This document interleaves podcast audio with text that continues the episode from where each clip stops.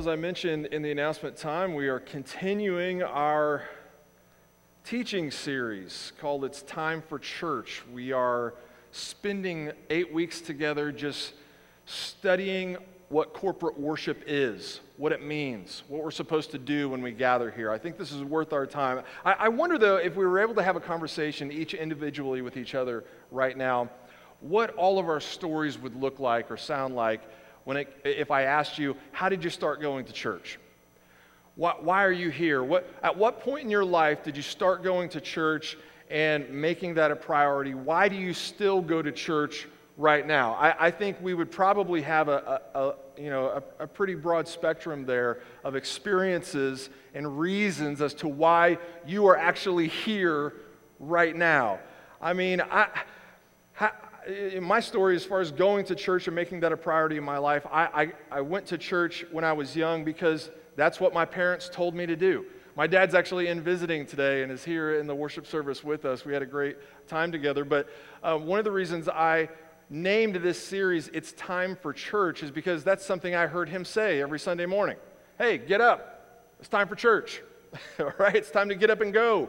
It's how I started to go. And so I got up and I got dressed and I went to church because that's the way I was raised. That's what I was supposed to do. And so both my mom and my dad would prioritize church, and they took me to church, and that's why I went to church. And so going to church has always been the normal thing for me to do in my life. I'm comfortable going to church because that's how I was raised.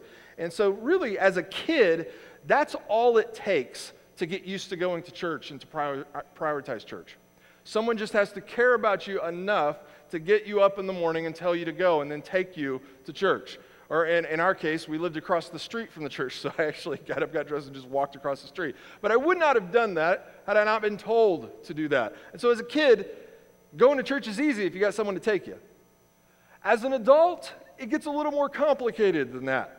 You're going to need a few more reasons than it's time for church, so do it. That's not going to cut it when you're an adult. You're going to need a lot more answers to a lot more questions. Questions like this, why should I? Questions like this, what's the point of going to church? Questions like this, what would I even hope to accomplish if I were to attend church today? Questions like this, you're going to need an answer to, what can I do at church that I can't do privately on my own between God and I? If you don't have answers to all of those sort of questions, church is never going to feel worth it to you.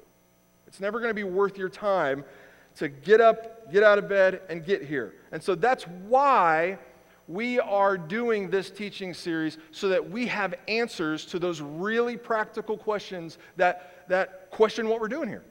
So I'm intentionally examining the different components of this gathering, studying what the Bible says this is, because I am encouraging you to scrutinize what we're doing right now. I want you to scrutinize it. I want you to examine it. I want you to question it, but I want you to do that with a Bible in your hands. And the reason we do that with a Bible in our hands is because what we find and what I'm trying to show you throughout this 8-week series is that everything we do in corporate worship when we gather as the body of Christ has been prescribed to us in the Bible. We do this because this is what God's Word teaches us to do. When we look into the Word of God, we see several commands regarding corporate worship. And we see several examples of what corporate worship is. And so as we study those commands and those examples, church starts to feel a little bit more worth it to us. And that's the issue. That's really what I'm after. I want this to feel worth your time. If something doesn't feel like it's worth your time, you're not going to prioritize it. If something's not worth your time, hey, we only got so much time. Time is valuable to us. I'm not just going to hand my time to anyone and anything. It's got to be worth it. I got to have a reason to hand over my time because I'm busy, and so are you. We have lives we're trying to live here, so we got to have a reason to show up and do church together as the body of Christ. And as we've studied the last 2 weeks in Hebrews 10, it gives us several reasons, right? several really good reasons to gather. When we come to corporate worship, this is the way, a way, and perhaps the primary way Christians draw near to God and confess our hope in Christ. That's a pretty good reason to get out of bed in the morning and come to church.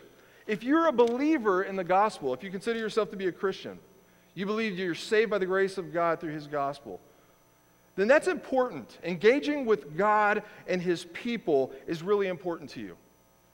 If you're a believer in the gospel, engaging with God and His people, that is worth rearranging your schedule for. So that we're given all of these reasons in the book of Hebrews, in chapter 10 specifically, that we studied. But one of the reasons that we need this gathering so much has to do with the perseverance of our faith. I want to have faith tomorrow. I want to have faith a year from now. I want to have faith 10 years from now, 20 years from now. Well, a critical component to persevering in your faith is routinely gathering with the people of God. That's what the Bible teaches. And the reason that's the way it works is because what this gathering is designed to do, it's designed to stir you up to love and good works. So we read that in Hebrews 10. It's designed to encourage you, specifically in a way that would put your whole life in perspective and cause you to persevere in faith in the gospel. And so you come here because there's a strengthening effect that takes place with your faith. There's a life-sustaining effect or impact that this gathering has on your faith, because others are investing in you in a very specific way, in a gospel-centered way. And so you participate in that and the lives of those around you right now too. Remember, we want to come and prioritize this gathering because we want to, as a believer, make ourselves available to other Christians so that we can stir them up to love and good works. You're not going to stir up other Christians to love and good works in the way that you were meant to if you neglect this gathering. You're never going to encourage other believers in the way you were designed to as a child of God if you neglect this corporate gathering as the body of Christ. Those are really big, important reasons to come to church. So when you look into the Word of God, you think, okay, yeah, this is worth my time. This is important if I am the Christian that I say that I am. And so, again, this time together, it has a way to just prioritize our life or put our life into proper perspective. And so we don't want to neglect this gathering because, as the book of Hebrews tells us, if we're neglecting this gathering, we'll tend to drift away from God as opposed to drawing near to God. And so that's why this is important. And so today we're focusing on really what is at the heartbeat of this entire series.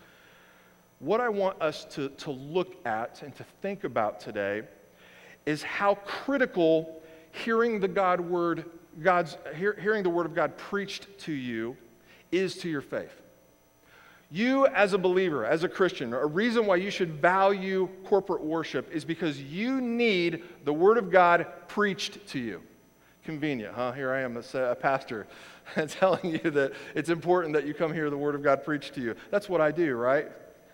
It is actually biblical. This isn't just what I think, and I'm going to show you that in the Word of God today. But we see that from the very beginning in several different ways, a lot of instruction regarding this. And so, for example, like when the Apostle Paul, he would plant all these churches, he would go on all these missionary journeys, and then he would write these epistles or these letters to those churches. One of the things he would say to these churches, for example, in 1 Timothy chapter 4, he would say to them, devote yourself, and I'm quoting him now, devote yourself to the public reading of Scripture, to exhortation, and to teaching.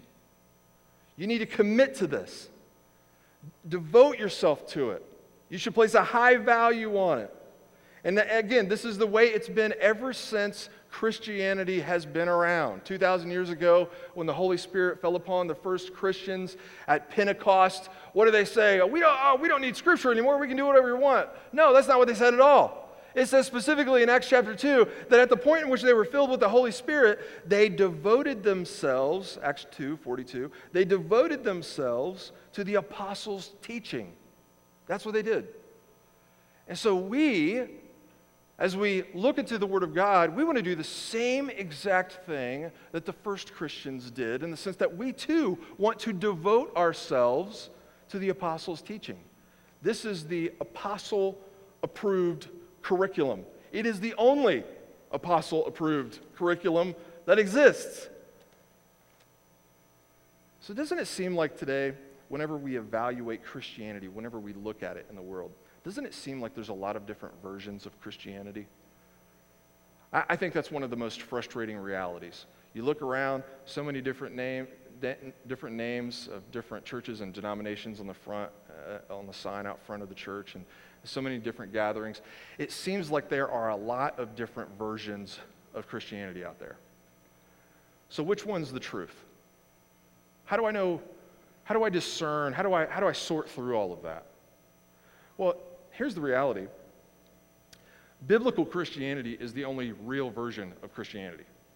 That's the only thing that makes sense to me. I mean, just logically, when you think about that, this is the contents that has informed Christianity from the beginning. There's been a lot of other stuff going on over the timeline. A lot of different things. A lot of stuff happened, right? This is always is the case when you look at the people of God. But this is what has informed Christianity from the beginning. And so whenever you as a church, or you as a believer or a denomination begins to drift away from or downplay the message of the Bible, fundamentally, it begins to turn into something that is very un-Christian, right? And so if we want to be a part of real Christianity, it only makes sense to inform those beliefs with the same contents that has always informed Christianity. So we go to the Bible, we go to the content of Scripture to be informed, so that our Christian faith can be informed by something. We believe it is the Word of God. And it's so frustrating when people who say they are Christians don't do that. It's so frustrating when a church who has a cross out front doesn't inform those beliefs by the Word of God that has always informed Christianity. It's frustrating. It's heartbreaking. And when Christians or churches or denominations begin to do this, begin to inform their faith with something else, or exchange the Bible with some other, cultural trend or whatever it may be, it's the most divisive thing they can possibly do. Those are where the divisions occur within the Christian faith more than anything else. That's what causes more church hurt than anything else. When people begin to exchange this truth for something else and still like to wave the banner of Christianity and say, hey, we're Christians. That's frustrating. It was just recently that I was having a conversation with another Christian who didn't attend our church, and we had a disagreement.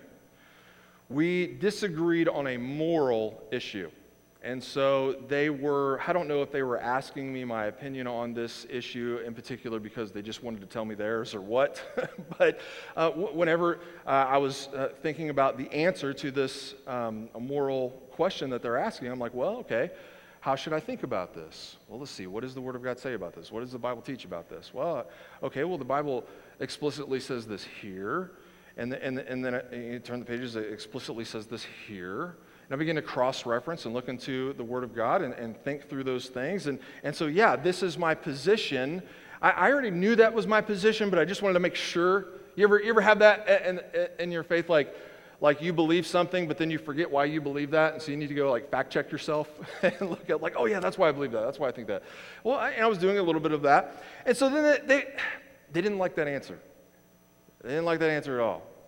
And they said, well, yeah, okay, but I don't think it has to be that way. And so they went on to tell me the way that they thought it should be. Well, I think this is the case, and I consider this over here, and then think about this situation, and that's why I think you're wrong, and you should adopt my perspective over here, because this the series of experiences and conclusions that I've drawn based on how I think. And so in order for me to adopt their perspective, here was the expectation. The expectation was that I would set my Bible aside, close it, listen to their perspective, and just go with the way they think. That is frustrating though, isn't it? I was assuming, they said they were a Christian, that we could find common ground here in the Bible, that which has informed the Christian faith from the beginning. But they weren't willing to do that. I was just supposed to take their perspective and just accept that. So I mean, this is the sort of thing that happens all of the time in churches and in denominations. We're always saturated with everybody's perspective, right? We live our lives in this world and we're saturated with other people's perspective, and we get on social media and things like that. We always have to, you better listen, you better listen up because I got something to say, and we hear all these different perspectives and things like that.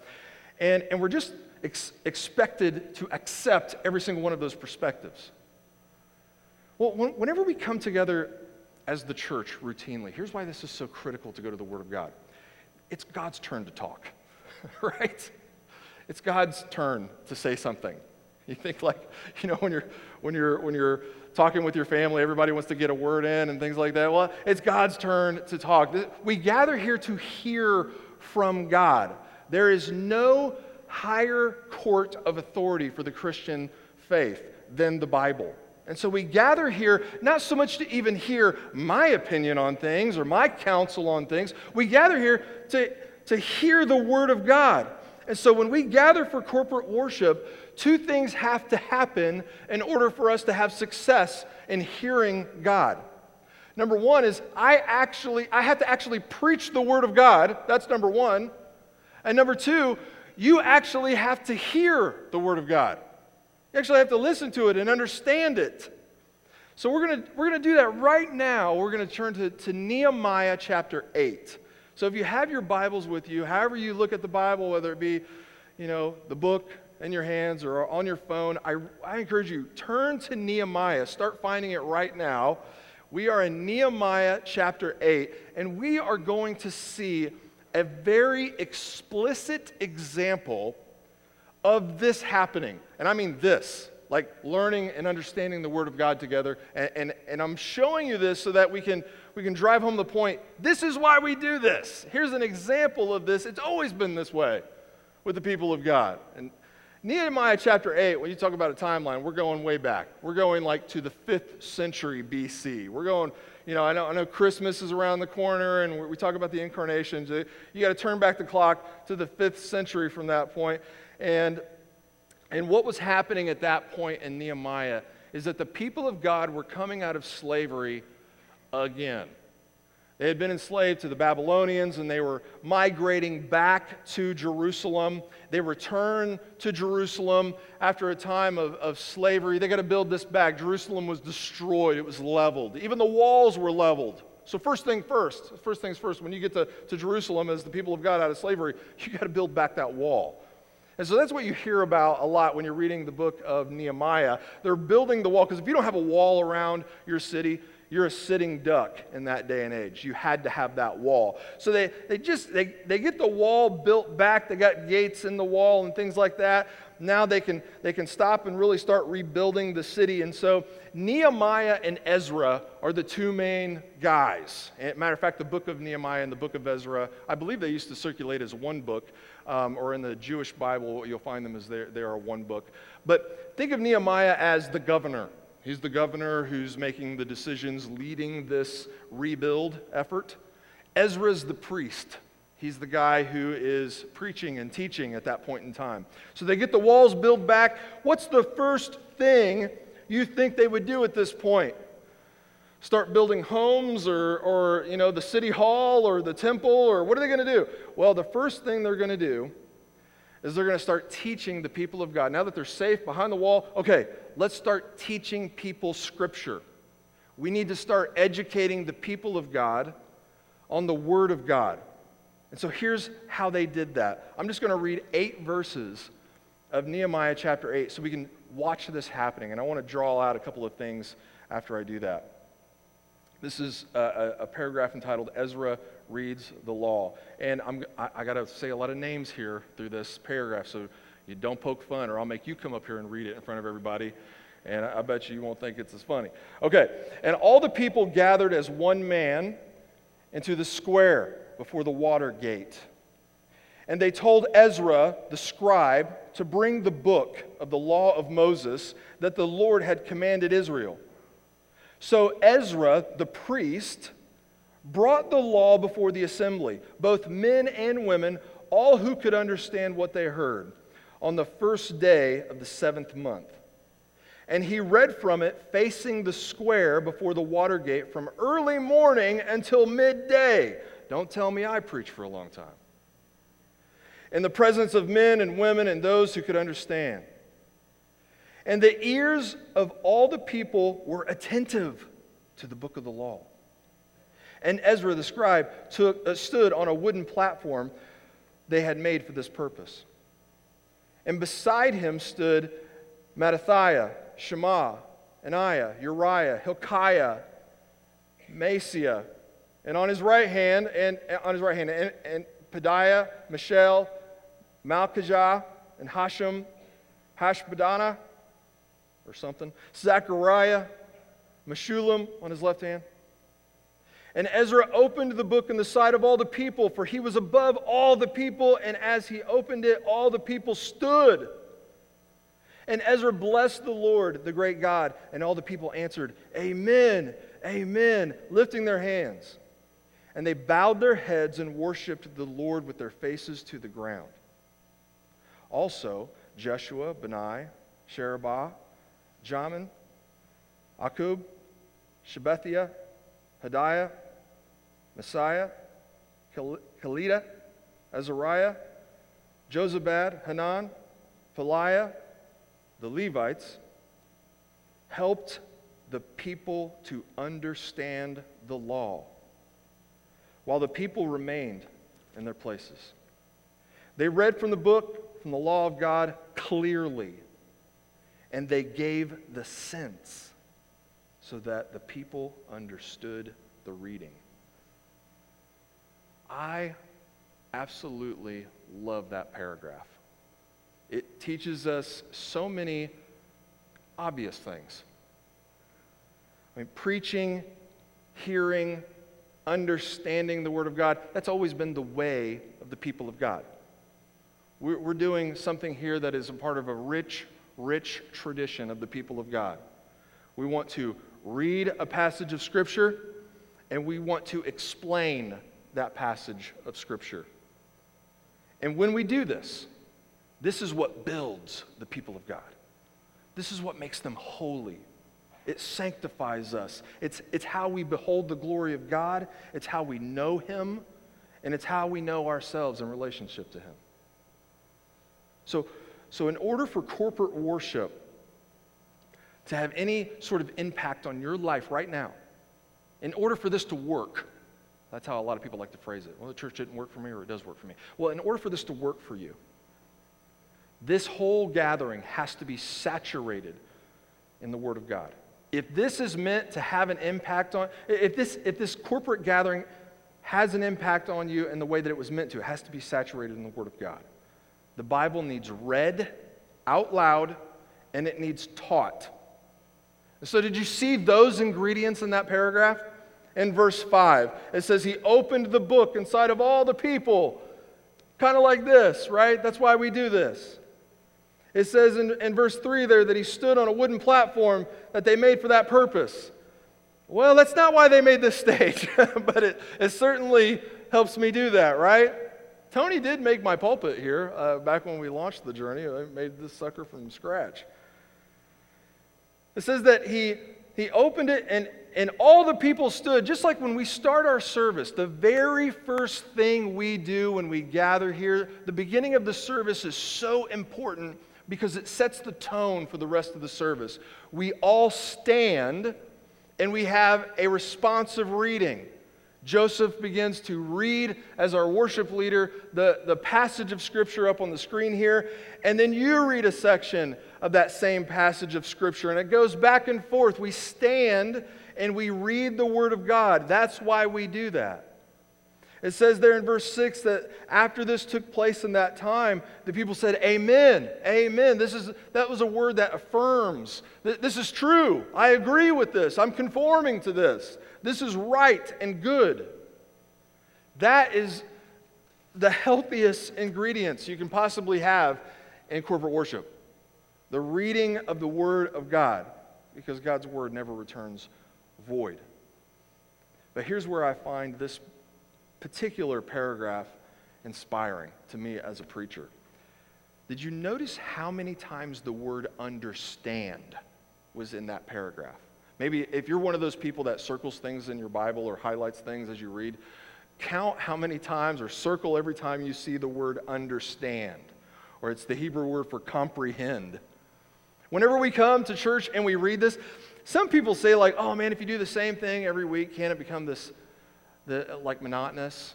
What if I'm afraid if I do that too often, it won't mean anything to me. Well, that excuse has never jived with me because we see this happening in Scripture. Like, well, it can be a mindless ritual if you let it.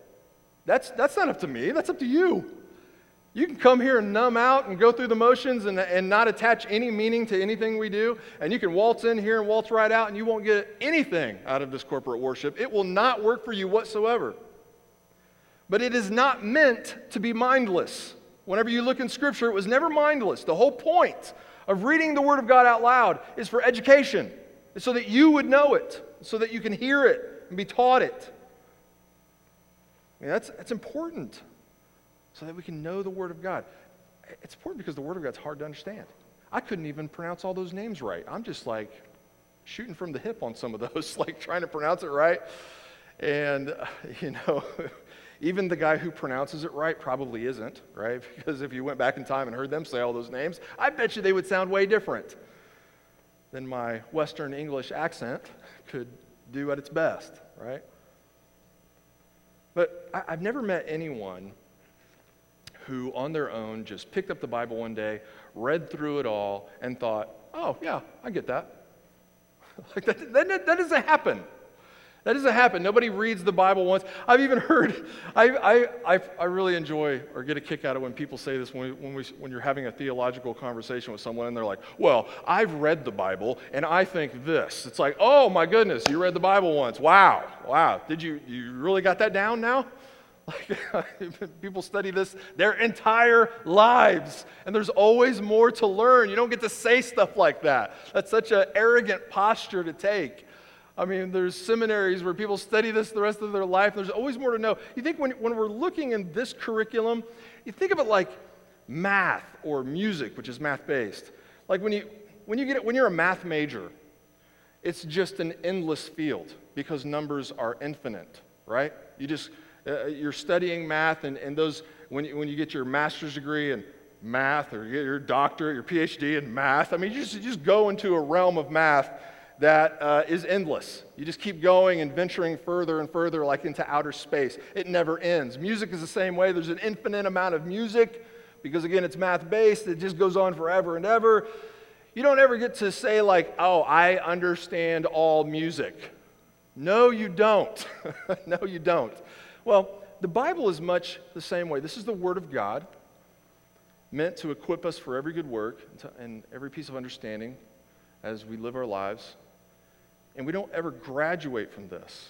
Like there's an infinite amount of knowledge and understanding and wisdom here.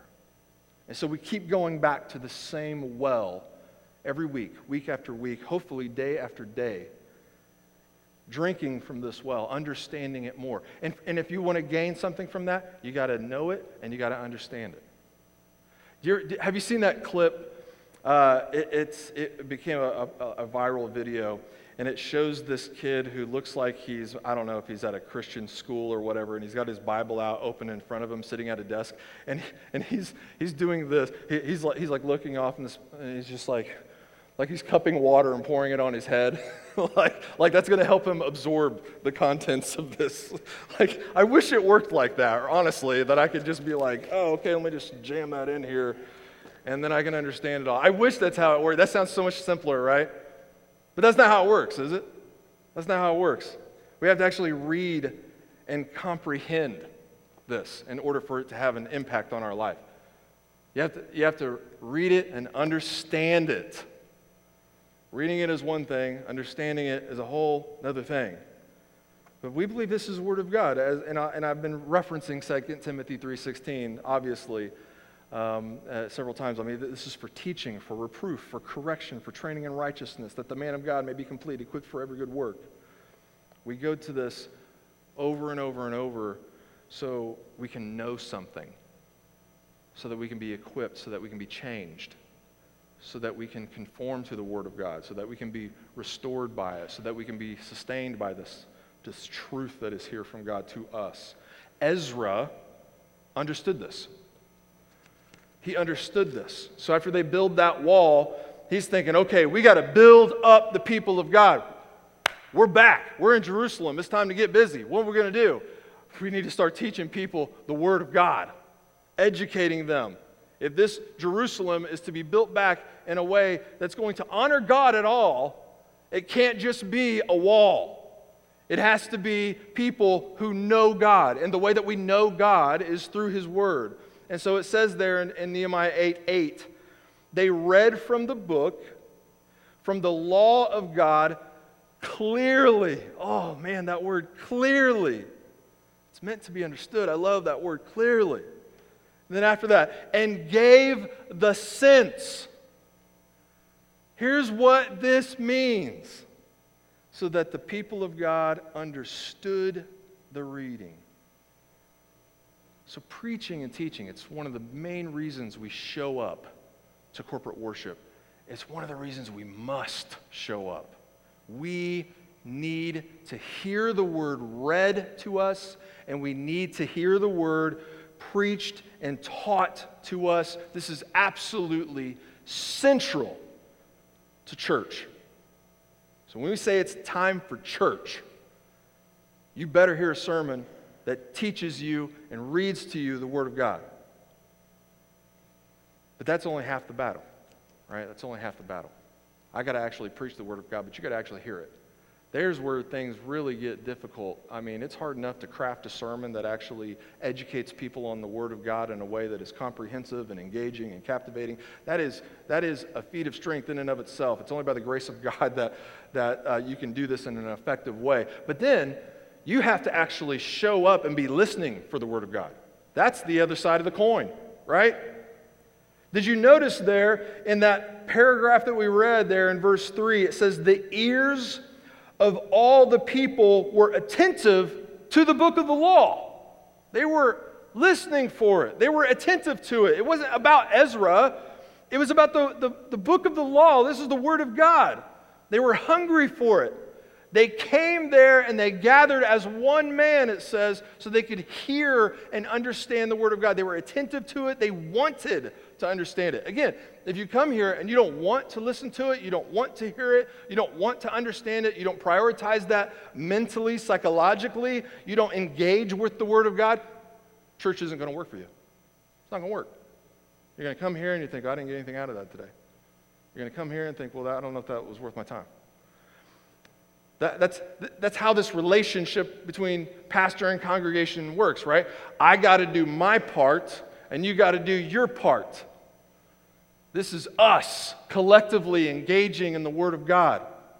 You have to be looking for this truth from the time that we have the call to worship to the time in which we close in prayer, being attentive to the Word of God.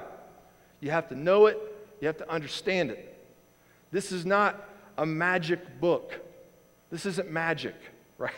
I mean, you know, this isn't magic in the sense that like we carry it around and it wards off evil spirits if we hold it right and carry it, and we put it on our desk or in a prominent place in our house. We'll keep evil spirits away.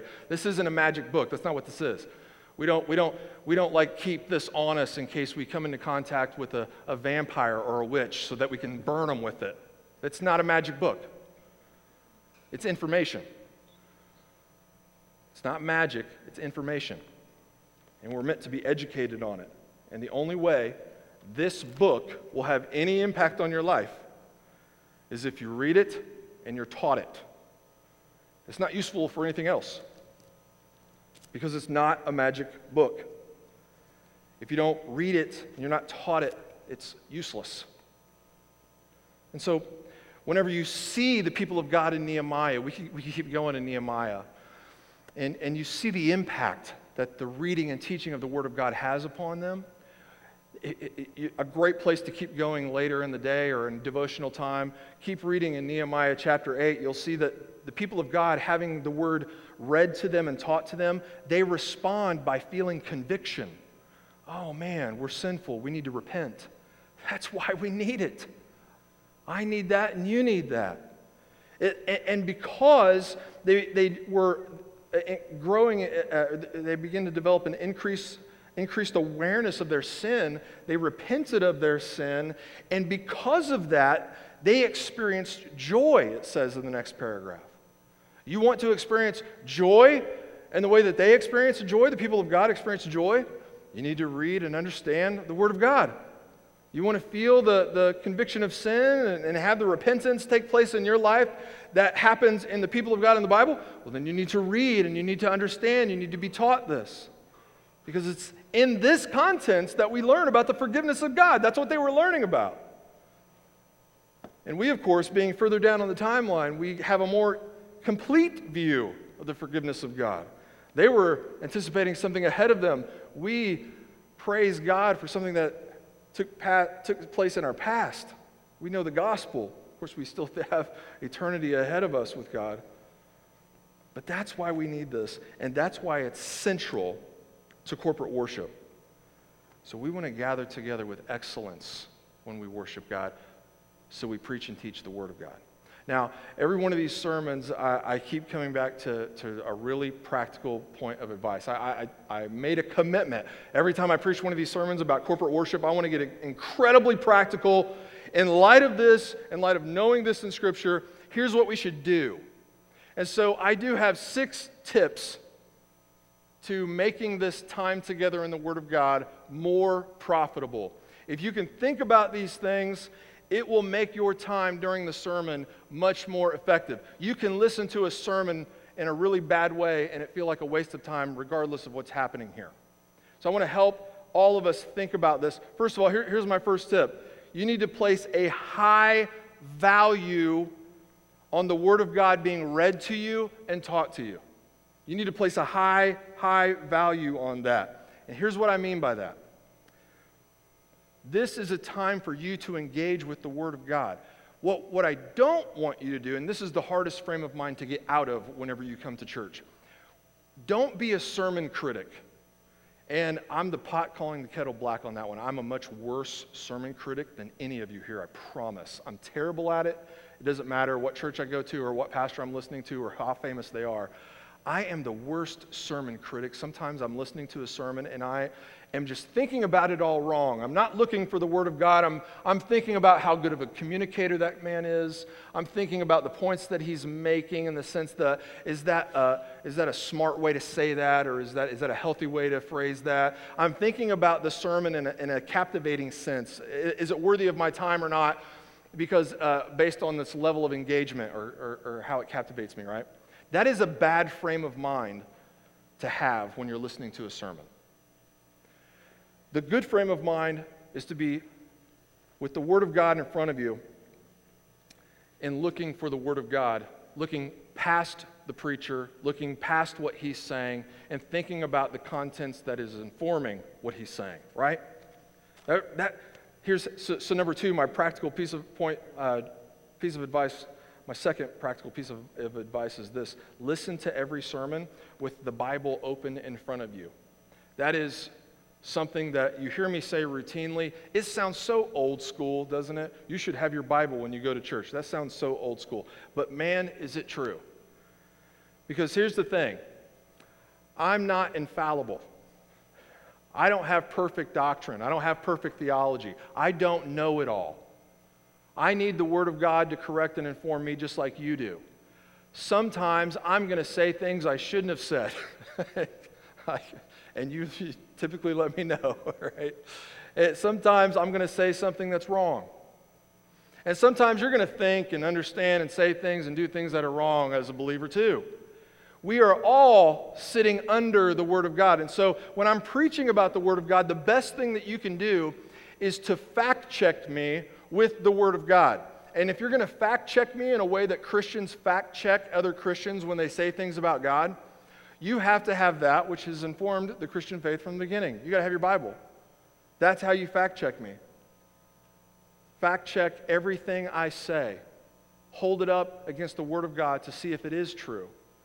No matter who you're listening to, you should always, always, always be willing to question what they have to say, but do it with a Bible in your hand. That's how you do it responsibly. Number three is you need to actively engage in a sermon. And if you actively engage in a sermon, it is going to come alive for you, and you're going to be able to stay more attentive. Here's what I mean by actively engage. Take notes. Journal. Write down some questions that you have. If I say something that you didn't like, write it down. Think about it. Question it. If you have a question about something in the text that I didn't cover or that you just don't know, write down that question. Think about ways that you can write things down or make notes in your phone or however it is that you do that. And engage with the sermon. Journal it, highlight and underline. I am a highlighting and underlining addict. If you flip through my Bible, you'd think that it was a coloring book half the time because I'm writing notes in it, I'm circling things. It's a way that I process information. It's a way that I engage with information. It's also a memorization tactic that I use. But I'm engaging with the information that's in front of me. You can do that with every sermon, no matter who's talking, no matter how dry the sermon is. It's especially important if someone is presenting and you perceive them to be a dry preacher or somebody that's like not, oh man, I'm snoozing. Okay, then engage with the Bible. Where are they teaching from? How can I engage with it? How many times did that word show up in that paragraph, and why is that? What's it trying to communicate to me? You can have someone who is a really dry speaker and still have a really profitable time at church if you're willing to engage in the text. Number four, this one's really important too, especially if you're coming to church with your family. Listen to the sermon with the intent of putting what the Bible says into practice in your life. And number five goes along with it. Listen for the good of others that come with you. So if you're looking for this information, this is in here for a reason. This is meant to change me. This is meant to change the way that I think. And I'm bringing my family here, so I want this to have that impact on them too. Then you need to be listening to a sermon and listening to the Word of God that's in that sermon in a way that would allow you to engage with your family after the service.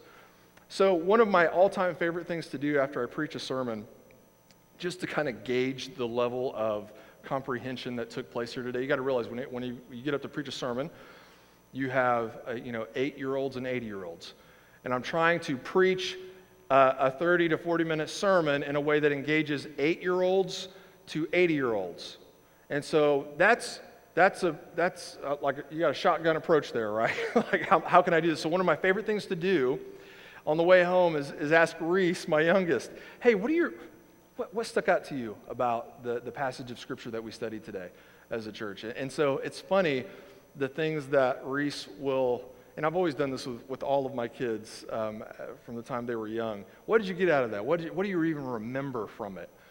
And it's really taught me a lot about preaching, but it's also taught me a lot about being a dad who's trying to take my family to church in a meaningful way. That has opened the can of worms so many times in my household. What did you learn at church today? What did you think about? What was the passage of Scripture that you were presented? What was it in the sermon that caught your ear, and why? And that has led to all sorts of fruitful discussions in my household. Please use the sermon like that. It will make this so much more worth your while. I'm doing the homework for you all week so that I can present to you this information so you got something. So that you can go engage your family with it, you can engage people in your life with it, you can think about this, you can ask your spouse about it, and you can have that conversation, continue it when you're away from here. So listen for the good of others. It's not just about you being captivated. How can I take something and use it in my life and in my family? And number six, this is the most important one. This is it. If you don't walk away with anything else, walk away from this service with this. Think about this time hearing the Word of God. Think about this as an act of worship. being attentive to the Word of God, utilizing a sermon, utilizing preaching and teaching, that is worship. It is worship. It is a way that the people of God have always worshiped. They gather collectively to be given something that they can use, and they want to be attentive. They want to learn. They want to gain that knowledge so that they can be the people of God and they can worship God in their lives with this information. Listening to the Word of God in and of itself is an act of praise, and it will elevate how you feel about corporate worship. This is a useful time. This is so worth your time because you come here to gain something you can utilize in your life as a believer and make much of God. This is why this time together has this, again, this life-sustaining effect upon our faith, the strengthening effect, because we're better equipped when we're here, having been here, because we read the Word of God and we learned something. That is at the heartbeat of every single thing we do. Every single piece of symbolism, every note we play, every song we sing, a responsive reading, all of that stuff, it's all meant to inform and educate the people of God so that we can know something, and knowing something about God is worship. Let's pray.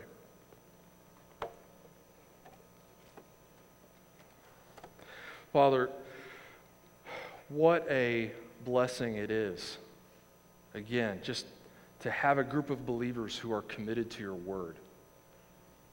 It's so often the case that in church today we have become about so many other things, so many other movements.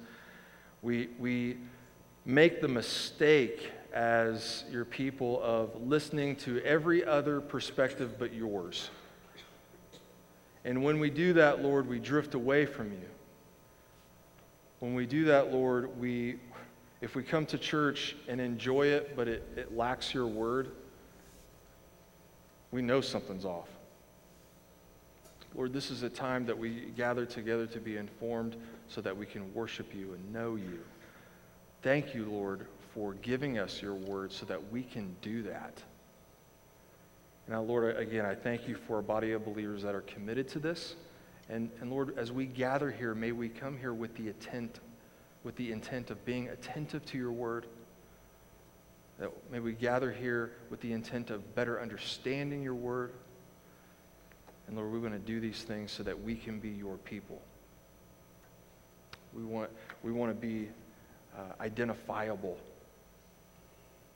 We want to be set apart. We want to be holy. And Lord, we're able to do that because of the Word that you've given us. Lord, we thank you for these things. And it's in your name, Jesus, we pray.